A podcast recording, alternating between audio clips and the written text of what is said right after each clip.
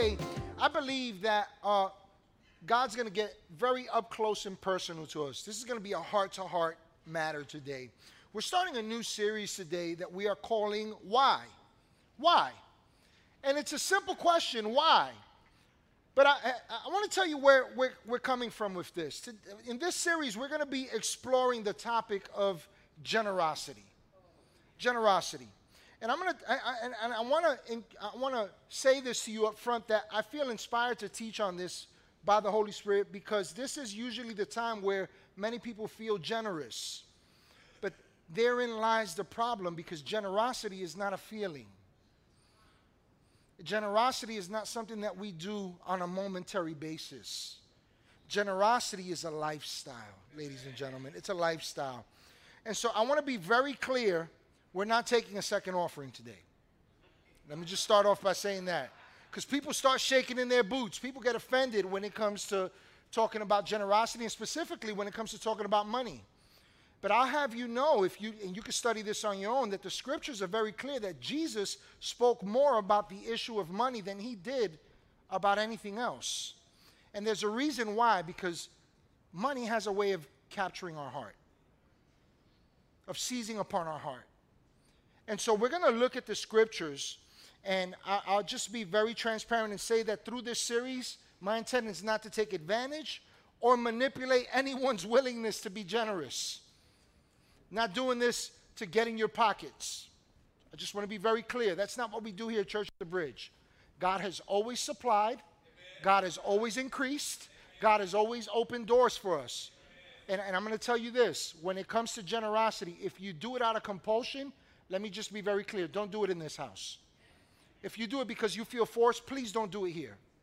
Don't do it here because it's not with the right heart. Amen? So I just want to be very clear about that. And I'll also say this, because some of you, you're, you're going to receive this, this link this week via text message. And if you haven't signed up for text messages, I would encourage you to do so. You're going to receive a link. And we're going to tell you about some things that we're going to be doing in this next coming year.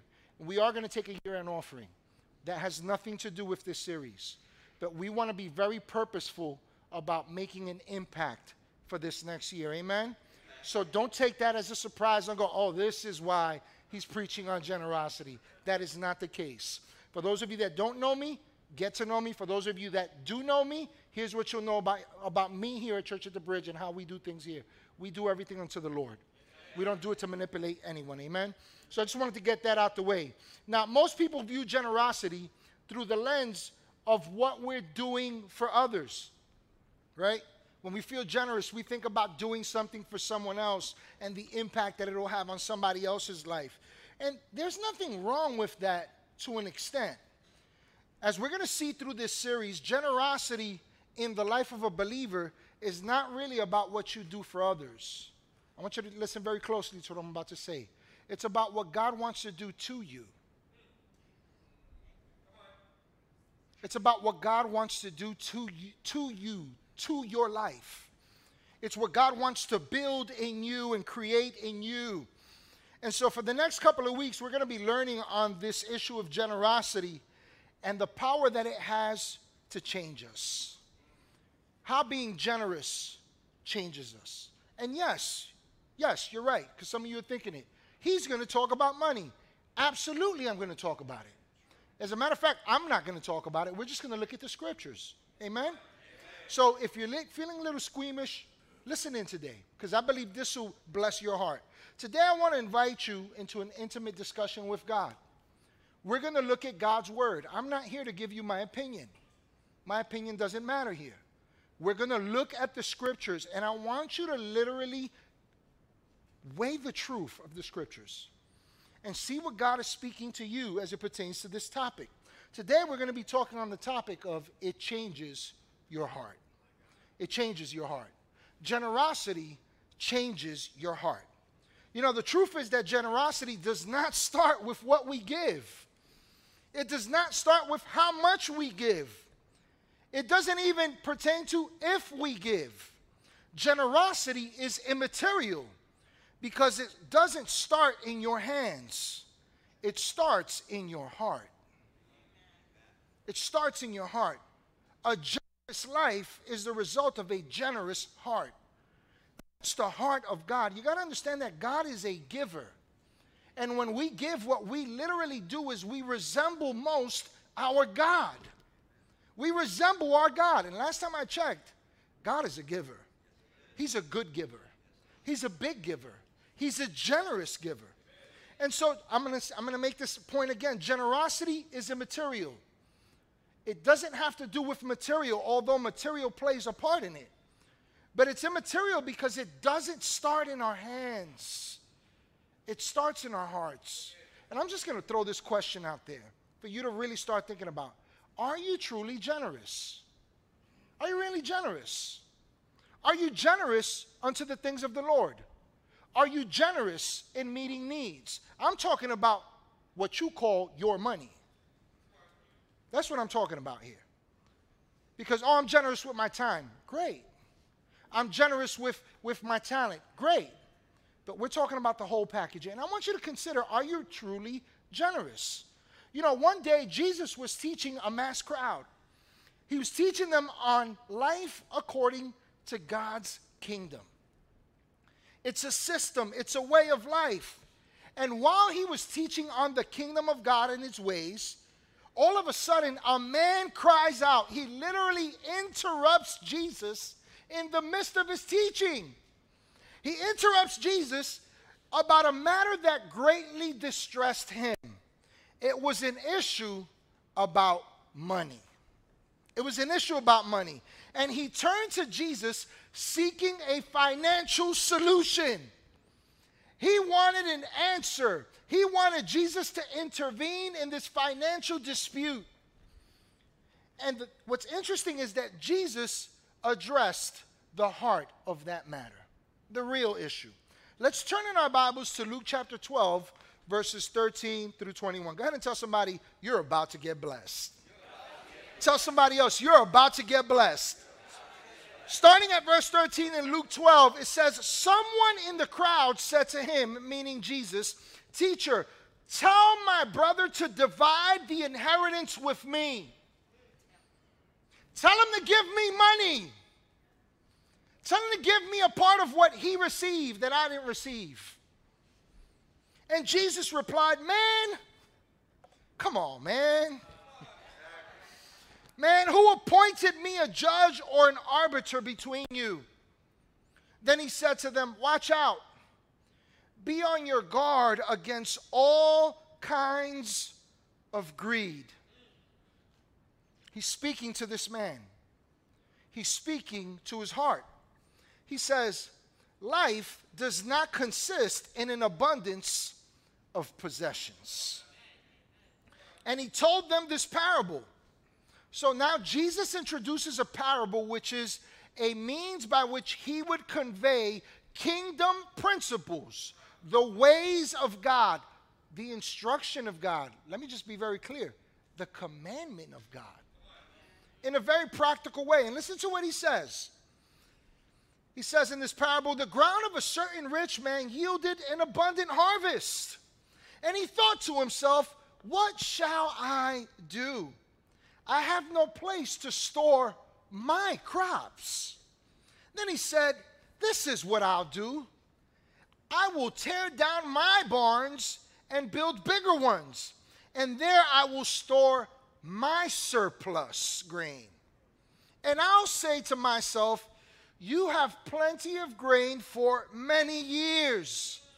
Take life easy, eat, drink, be merry. But God said to him, you fool, this night your life will be demanded of you. Then who will give, who will get what you prepared for yourself? This is how it will be with whoever stores up things for themselves, but is not rich. Listen to this toward God. Toward God. So, what we see here is that this man really had no interest in mending any ties with his brother. He wasn't concerned with the drama that existed between him and his brother. He just wanted money. He wanted money. And he wanted to leverage God to intervene to get him money. And according to the parable, what we see is it was for himself. It was about himself. It was about his possessions. It was about what gave him some sense of security. Does this start to resonate with some of us? I want you to think about this our approach to money, our approach to finances, our approach to possessions. And what we see here is that this man had a blockage in his heart. He was suffering a massive heart attack and he did not know it. There was an issue of the heart. And so, from this parable, we see that the issue wasn't money in this man's life, it was a faulty belief system in his heart. He had come to believe that his life consisted. It consisted upon what he had. In other words, his life depended on what he had instead of on the one who was offering him something greater in this moment. And I want you to consider something, my friends, whether you know this or not, God is offering each and every one of us something greater. Something greater. Riches are not based on possessions. And let me just let me just speak to someone's heart here because you need to hear this. If you find yourself uncomfortable with this topic, gauge what's happening in your heart. Gauge what's happening in your heart. And listen to the scriptures. And so he came to believe that his life consisted upon what he had instead of what Jesus was offering him. It's for this reason that a few verses down in verse 22, Jesus says to his disciples, Therefore I tell you, do not worry about your life what you will eat, or about your body, what you will wear. Listen to this. For life is more than food, and the body more than clothes. You ever find yourself in a tight situation? You ever been there in life? Come on now, I know I'm talking to some people here. We've all been there. Isn't it interesting that somehow you made it? No, it's not somehow, it's some who. It's some who. We fail to realize that. And then Jesus goes on to stress this matter, matter further in verses 32 through 34, where he says, Do not be afraid, little flock. For your Father has been pleased, listen to this, to give you the kingdom. Sell your possessions and give to the poor. Provide purses for yourselves that will not wear out. A treasure in heaven that will never fail where no thief comes near and no moth destroys. Listen to verse 34. For where your treasure is, there your heart will be also. Where your treasure is, there your heart will be also. Now, I want you to consider what Jesus is saying about our hearts about our beliefs in this matter because he's addressing a money issue. He says, Where your treasure is, that's where your heart is. Let me put it to you this way I want to encourage you to do something. Go back and look over your bank records over the year and ask yourself, review it, and ask yourself this question How much of this have I actually devoted unto the kingdom? Your bank statement will tell you something about where your treasure is. Man, it's quiet in here. I need this right now. I know you don't need it, but I need this right. Say this with me. I love, I love Pastor Jose. Pastor Jose. Woo. Thank you. Thank you. I felt that love. Listen, this man was worried about money and everything that he believed money could afford him. But his erroneous belief was robbing him of the kingdom of God, the life that was possible through the kingdom of God. Can I tell you from personal experience? The person who is not generous in the kingdom is the person who always finds themselves pressed in life. That's a proven fact. It's a proven fact. It's a proven fact. And I want you to notice where treasures lie, according to this parable. It's not in your bank account, it starts in your heart. It Starts in the heart. So I ask you this question again Are you truly generous? Don't beat yourself up about this if you find yourself on the wrong end of that stick. Listen to the word of God and turn it around today from this point forward. You know, I remember in the early years, me and Pastor Annette, I was, God was El Shaddai, right? Jehovah Jireh, our provider, and I was El Cheapo. I thought, yes, it's true. It's true. It, it's true. I'll tell you why. Because I saw small, I believed small. I kept us in a small living space, even. Listen, we lived in a studio apartment in the hood by Fordham Road in the Bronx. And when we moved in, to our surprise, there were already tenants living there.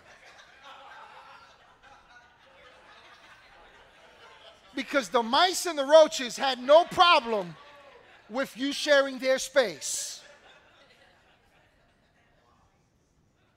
Times were hard.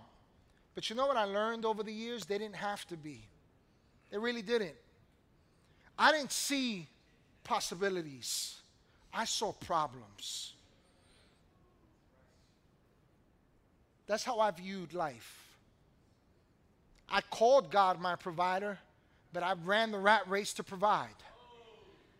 And I struggled. We struggled. Honey, I'll publicly say this right now. Forgive me for subjecting you and our kids to that. Our God is too big for us to think small. But God taught me some things along the way. Today, I thank God for teaching me about generosity. My life, every, everything, everything in my life is His. Everything in my life is laid down for His kingdom and for people. And if you've been around any length of time, here's what you know about Pastor Jose and Pastor Annette. Here's what you know about the people at Church at the Bridge. We will give you the shirt off our back, and guess what? Not even the shirt on our back. We'll go buy you a brand new one.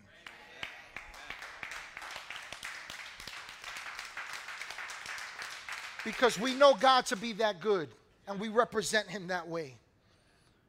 But I want to I want to I want to just say this flat out because this is one of the lessons that I learned over the years. God doesn't want your money. God wants your heart. God doesn't want your money. God wants your heart. But notice the relationship between the heart and money. The relationship between the heart, the belief, our belief, and money is a powerful one. And we can either master it or we can have a master card we can be mastered by it. And God wants us to use money for the right purposes, to dominate it, to leverage it for opportunities, to advance His kingdom, to be a blessing.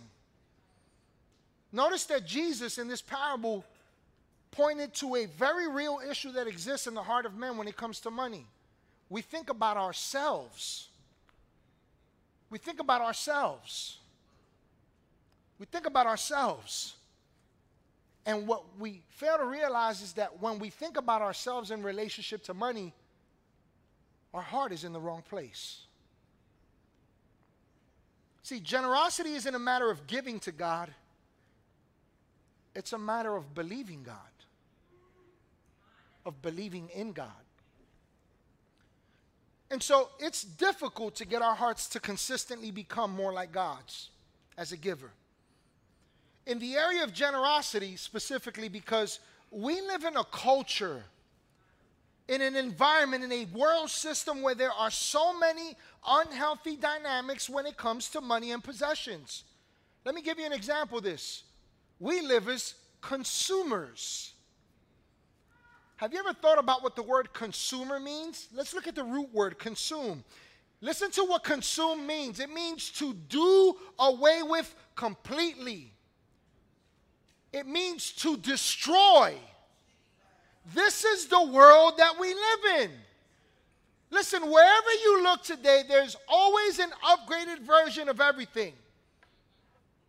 You just got the Apple 12 Pro Max, the, the, iPhone 12 Pro Max, and the week after you got it, the 13 came out. I gotta get it. I gotta have it. We've been conditioned to believe that more equals better. But is it? We've been ingrained with the, with the idea that nothing we have is ever enough. You know, in the early 1900s, the world's first billionaire was a guy named John D. Rockefeller, and they asked him, How much is enough? You know what he responded? Just a little bit more. Just a little bit more. Now let me let me bring let me let me let me ask you this question. If Rockefeller wanted more, do you think that we're any different? Let's think about that. Let's think about that. Let's think about that. You know, research shows that people who moved from lower income to higher income did not increase in their happiness. You ever heard that statement, more money, more problems? It is so true. It is so true. In fact, there's some, some remarkable research that was done between the world's richest and the world's poorest. They polled Forbes 400's list and they were given a survey, and it showed that their satisfaction was rated at the exact same level as people from Maasai in Kenya and the Inuit people of northern Greenland. Now, you might not know who these people are, but these are people that live with no electricity and no running water.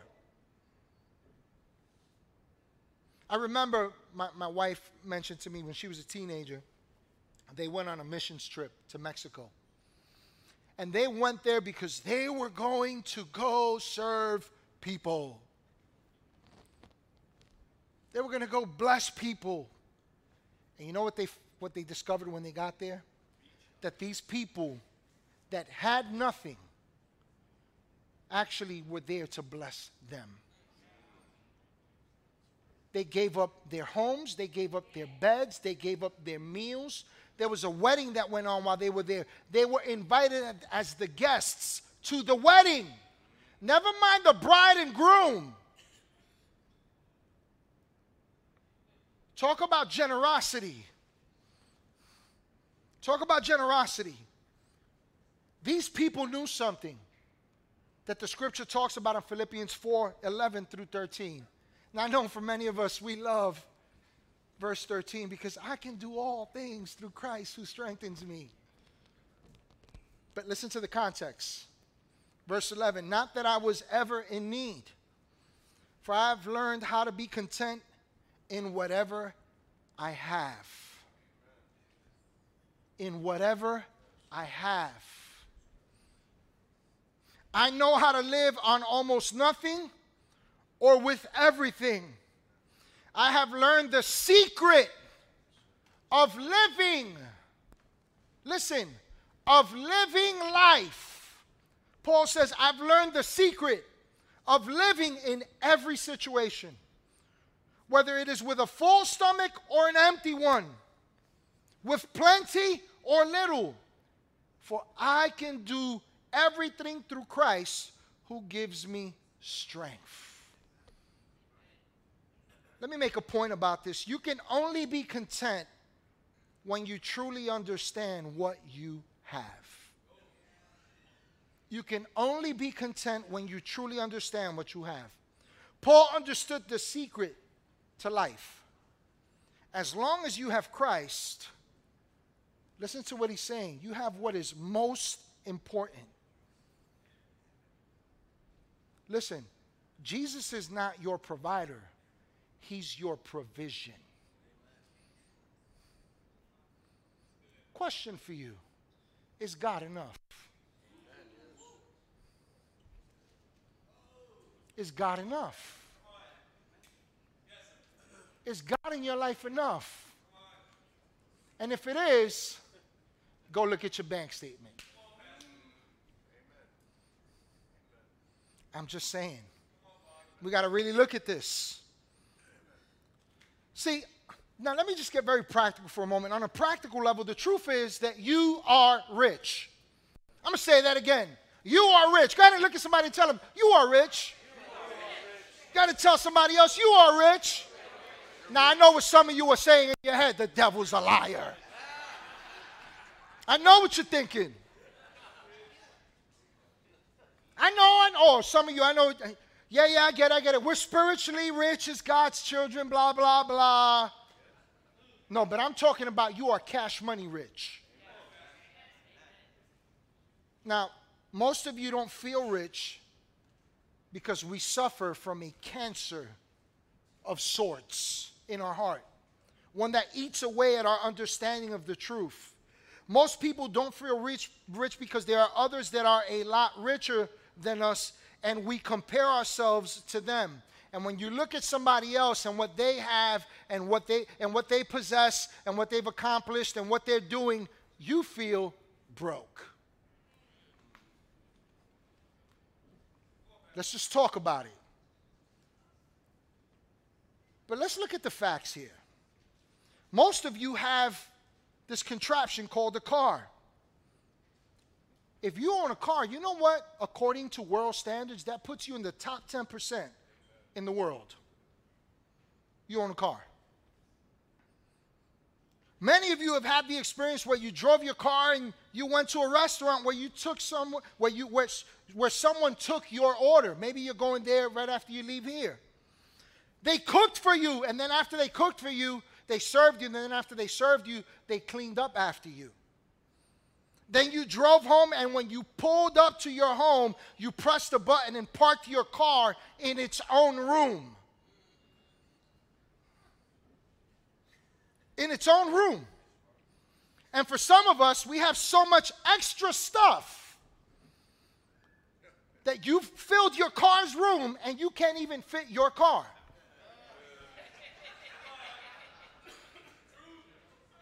Then you walk into your climate controlled house where you have bathrooms. Some of you have two and three and four bathrooms.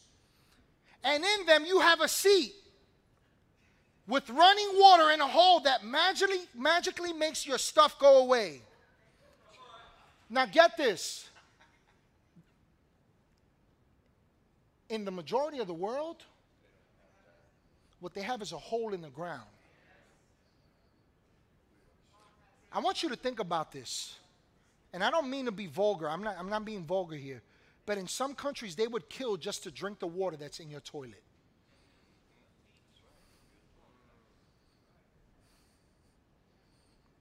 The average rich person, in, an American, and I'm not talking about someone who's got millions, I'm talking about you.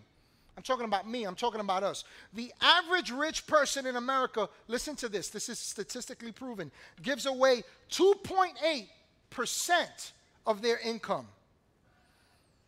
Now, logic, common sense says the more you have, the more you'd give. That is absolutely statistically proven to be false. It is false.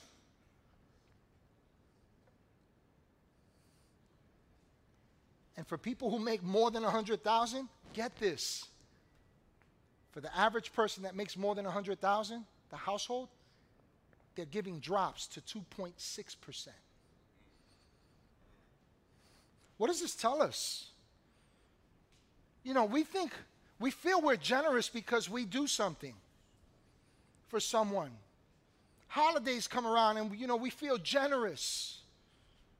But the question is, according to the scripture, are you really generous? Do you really reflect the heart of God the Father?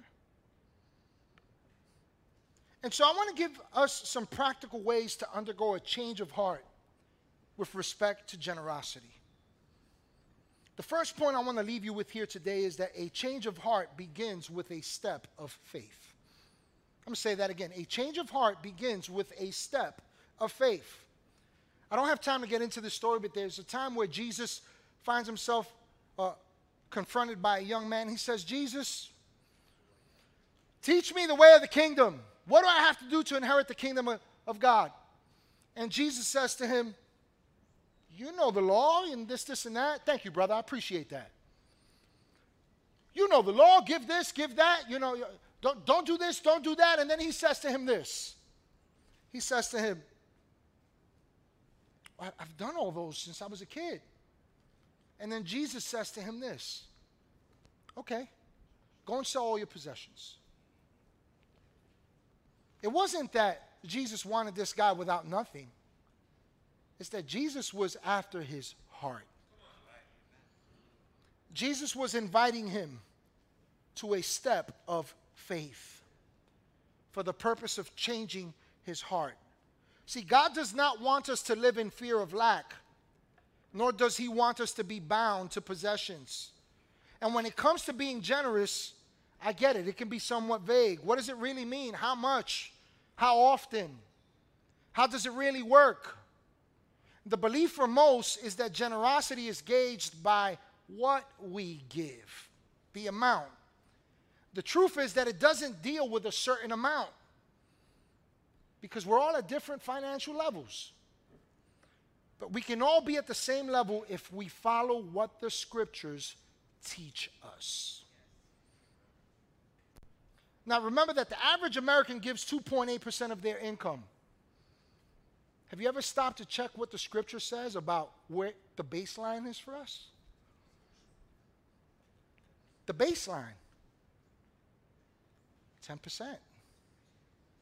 Now, let me ask you a question. If God is your provider, right, I want you to think about yourself as being a giver. Would you ever give to this extent where you say, you know what?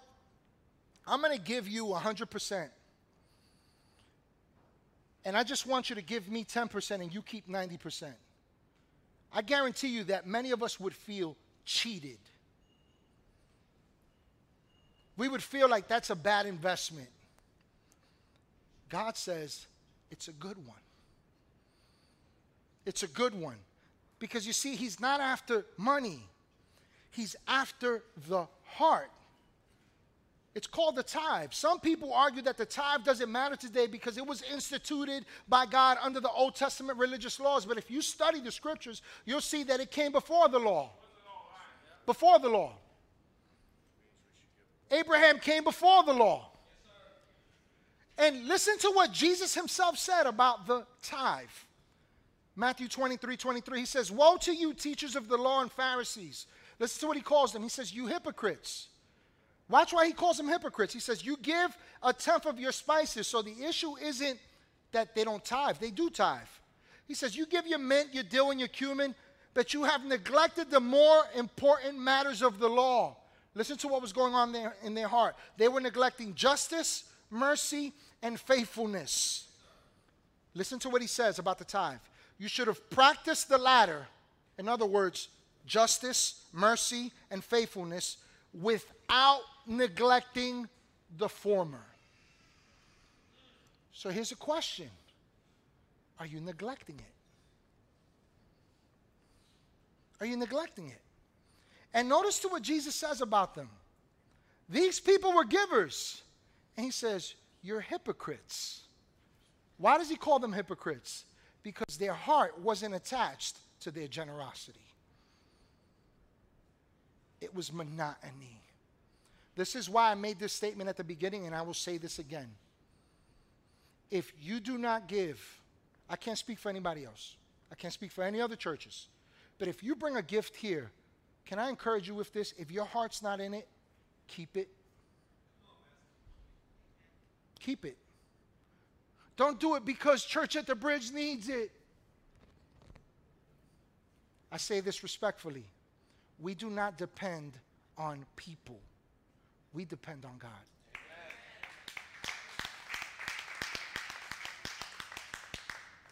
We depend on God.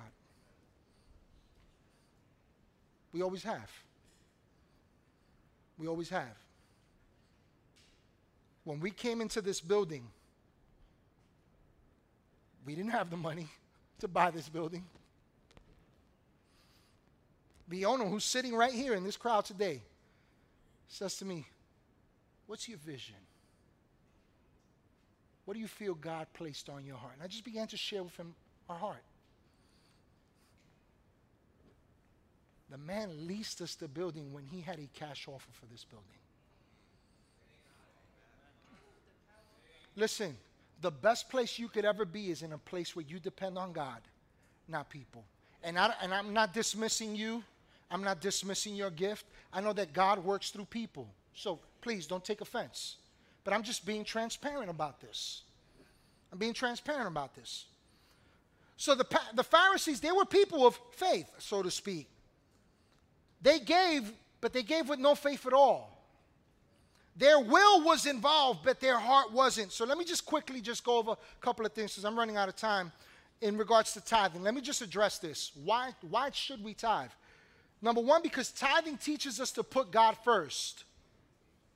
Tithing teaches us to put God first. I'm not going to give you my opinion. I'm going to point you to the scriptures. Listen to Deuteronomy chapter 14, verses 22 and 23. It says, You must set aside a tithe of your crops, one tenth of all the crops you, you harvest each year. In those days, crops was the equivalent of money. Agricultural system in those days. He says, Bring the tithe to the designated place of worship. The place the Lord your God chooses for his name to be honored. In today's day and age, if you call church at the bridge at your home, it's talking about here. Now, watch this. And eat it there in his presence. This applies to your tithes of grain, new wine, olive oil, and the firstborn males of your flocks and herds. Listen to this. Doing this will teach you always to fear the Lord your God. That word fear there speaks of reverence.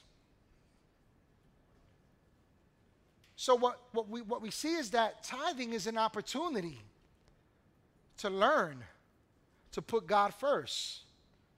Listen, whatever you put before money, I can guarantee you this it is important. It's important. Now, I know what some of you are thinking if I start tithing regularly, I would have to rearrange my whole life around God. Yup. That's the point. That's what life is supposed to look like. Yes, that's the point. The second thing that I want you to see about the tithe is that tithing builds our faith. I'm going to say that again. Tithing builds our faith. Malachi 3 10 and 11 says, Bring all the tithe into the storehouse so there will be enough food in my temple. I thank God for Bible believing, God fearing, people loving tithers in this house because we are able to do exceedingly abundantly above and beyond because of your faithfulness, because of God working through you.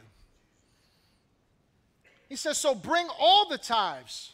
Notice it doesn't say, bring a portion of what your tithe is. He says, bring it all. And, and, mind you, let me just be very clear on this. This is God speaking, not me. He says, bring all the tithe into, your, into the storehouse so there will be enough food in my temple. If you do, watch this, if you do, says the Lord of heaven's armies, I will open the windows of heaven for you. I will pour out a, a blessing so great you won't have enough room to, to, to take it in. Try it. Put me to the test. Your crops will be abundant, for I will guard them from insects and disease. Your grapes will not fall from the vine before they are ripe, says the Lord of heaven's armies. Now, here's where many people go wrong. We read that and we go, Yes, more for me. No, it's more for we.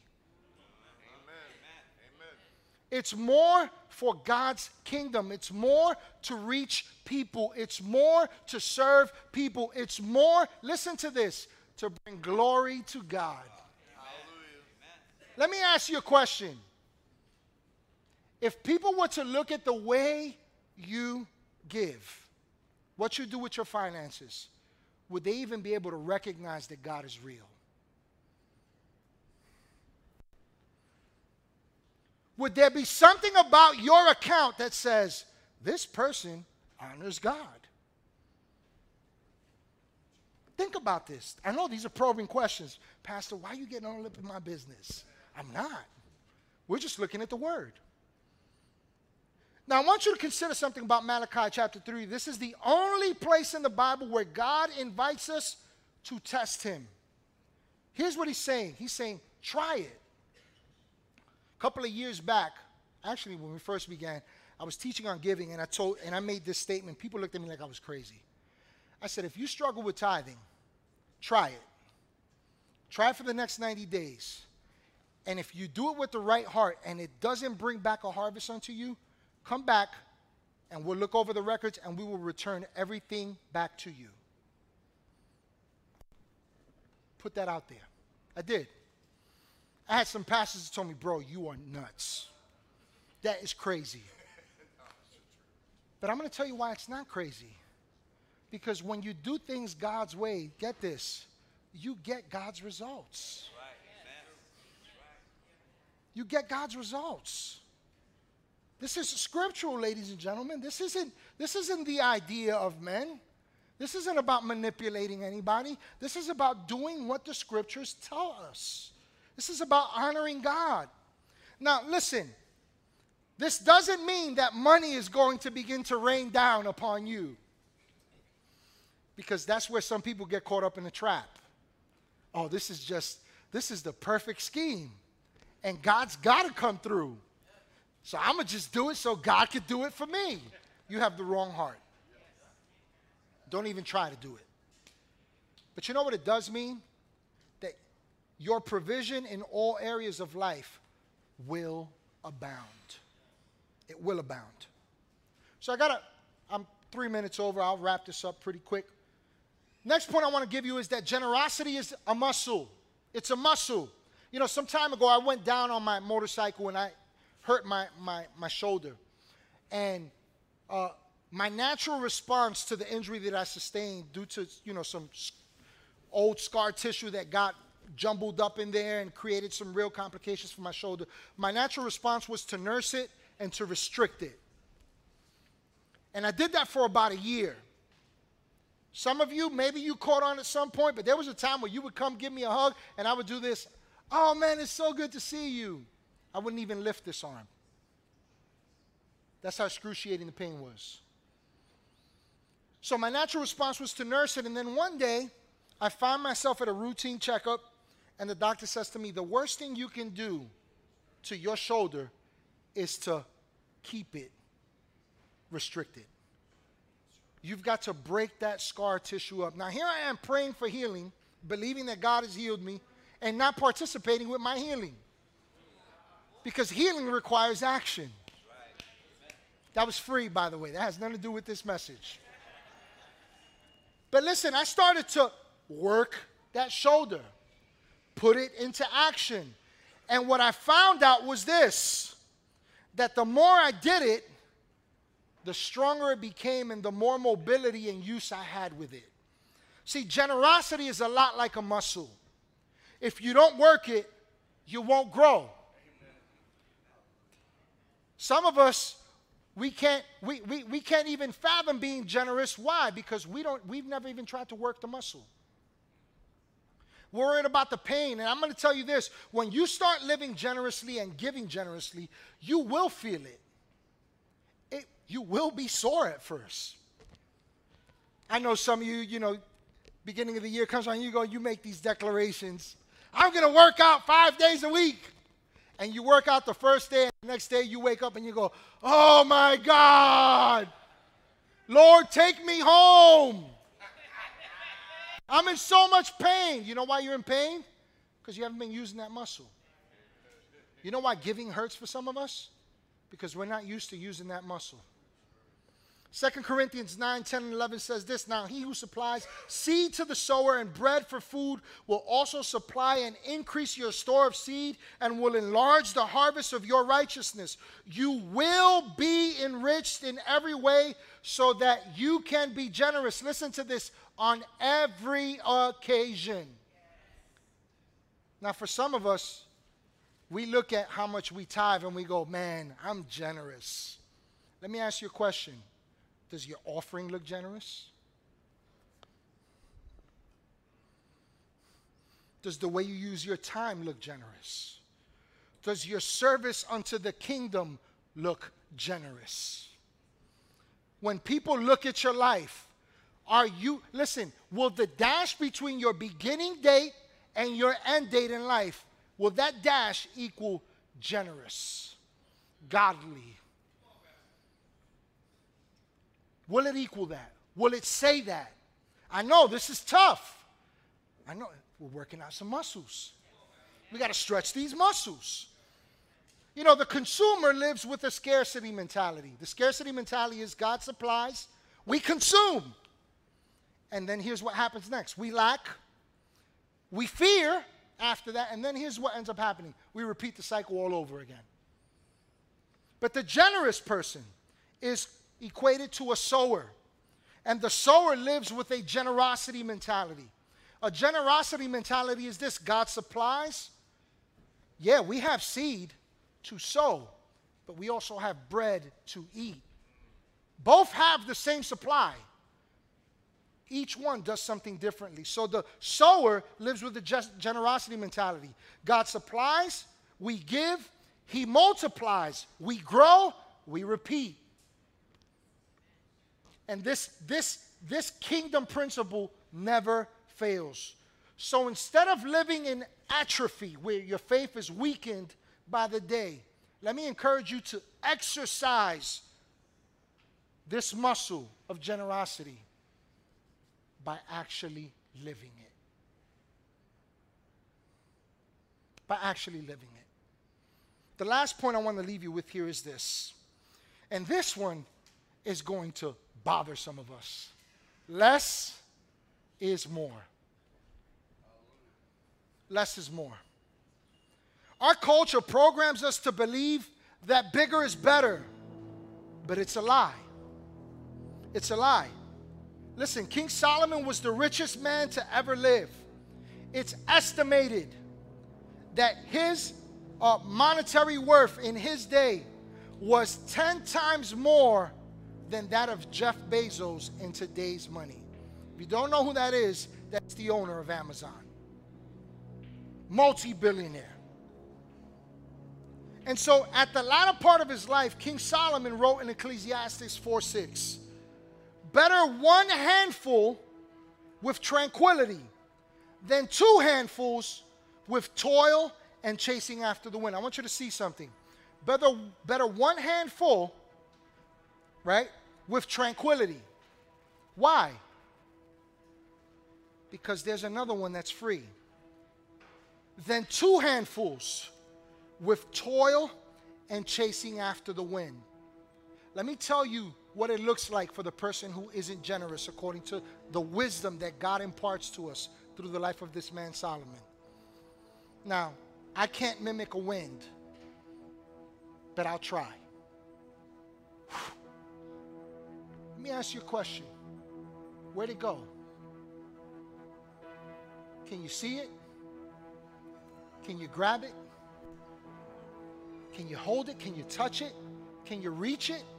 Can you keep up with it? You can't. And listen to what God tells us through this man Solomon, the wisdom. Better is one hand that's full. A couple of things happen when you have one hand. Number one, you can pass it along. Number two, you have room to receive more. Number three, you have room to give more. To be a tool in God's hands to advance His kingdom, to touch lives, to transform people, to transform communities, to bring God glory. You know, we talk about all, all for the glory of God. Really? So, what I want to leave you with here as we stand and come to a close is this. I'm going to read it to you again, and I want you to get this visual. Better one handful with tranquility than two handfuls with toil and chasing after the wind. Get this as long as you are occupied with everything that you have, you cannot be occupied with what God wants to do through your hands. Here's what God wants to do release. Release. Because as you receive and you release, you can receive and you can release more. God has blessed each and every one of us with a distinguished call to resemble Him most by the very thing that He exemplified when it came to bringing a solution to the entire world to give. And so today, as we close, I leave you with a question Are you truly generous? Now, the point that I was making is that less is more. See, it all boils down to having less of what doesn't matter so we can have more of what does.